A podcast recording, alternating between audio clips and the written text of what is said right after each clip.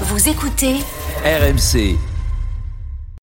RMC. Apolline Matin. Attention. Attention. Deux manches pirates, le 32-16.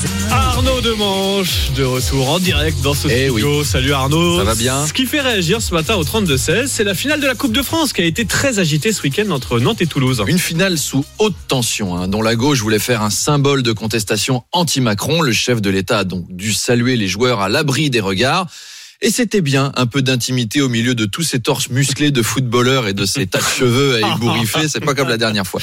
Gilles de Champrépus réagit. Les opposants voulaient faire passer une sale soirée à Emmanuel Macron, alors que sur le papier, Nantes-Toulouse, c'était déjà une sale soirée en soi. Parce que qui, à part un Toulousain ou un Nantais, peut se dire tiens, chouette, ce soir, il y a le 16e de Ligue 1 qui affronte le 12e.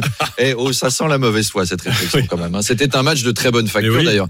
5 à 1 pour Toulouse, ce qui fait réagir Élise de Nantes. C'est parce que Nantes a fait grève. L'équipe a été solidaire avec les travailleurs. On a mis Philippe Martinez dans les buts, des cheminots de la SNCF en attaque et ils n'ont pas bossé de la soirée. Eh ben bravo l'intersyndicale. Laetitia de Hannay nous dit les agents de sécurité avaient confisqué les sifflets et les cartons rouges des spectateurs à l'entrée du Stade de France. Vous avez vu ça On a Oui. tous eu peur que l'arbitre sorte un carton rouge pendant le match et que la Bravem débarque sur le terrain pour le défoncer. Damien de Milécu nous dit bravo à Toulouse, hashtag chocolatine. Ça fait du bien à cette ville après les catastrophes qui lui sont arrivées comme AZF ou les films des Chevaliers du Fiel. Et bravo. Oh, on les embrasse.